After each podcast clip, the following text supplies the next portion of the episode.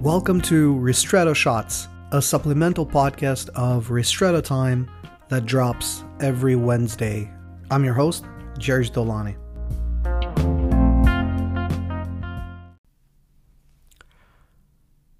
So, big day today. The inauguration of Joe Biden as the 46th president of the United States. It's, um, I think it's huge from from my perspective, but uh, I'm not an expert in the field, so I'm not even going to touch it. Um, the reason why I actually wanted to record this 10, 12 minute session of Ristretto shots is because um, I, I, I, saw some of the things that Joe Biden wants to do. Um, and, and the question that I get asked sometimes is, what would be best for small businesses. And I think it's something that nobody's talking about um, is some relief of some sort for the 100,000 plus coffee shops and restaurants that have had to permanently close doors. I mean, the thing is, a lot of these places are, even though they've closed doors, the the owners are all mom and pop owners, individual independent owners who are still left to face all the consequences that come with having your shop shut down because of honestly an act of God, right? And and I hear all the time, well, you prepare for something like this and and and the thing is no you don't.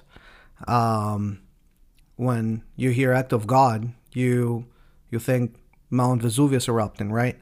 But you don't think uh, a pandemic and the government, you know, and and, and for for very good reasons, uh, telling you to stop your shop. And and I I we we did it. We supported it hundred um, percent, and it's the right thing to do. But at the end of the day, the landlord doesn't stop coming after you for the rent money that you owe the bank doesn't stop coming after you for the loan money that you borrowed. And the question is always like, uh, what I what I hear the answer is yes, but that's part of the risk you take. And the answer to that is they also took a risk. The landlord took a risk on you. The bank took a risk on you. So it just seems kind of unfair to me that the small businesses have to bear the brunt of the risk, while the landlord and the banks and everybody else who gave the loans and gave the space somehow doesn't have to share in that risk. Uh, so I, I wish the new administration can kind of take a look at it and just provide some type of a relief for a lot of these businesses that, you know, hadn't this situation arose, uh, maybe they would have gone on to be super profitable and to be huge chains and to hire thousands of people, you know, but just never were able to develop that because it's kind of hard to keep business going if your doors have been shut for a year straight. You can't keep your employees anymore. You just just people's habits completely change over a period of a year. So everything that you've worked so hard to build is just not there anymore.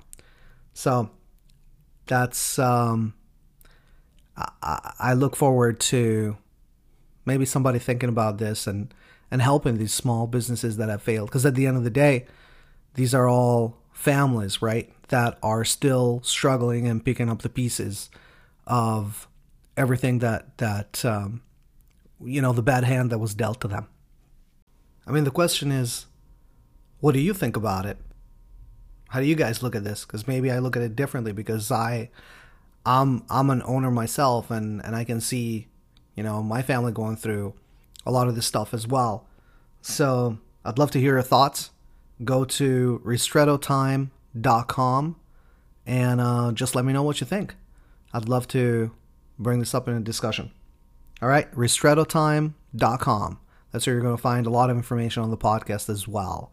So looking forward to uh, the next full episode, which will drop over the weekend. Until then, have a good day.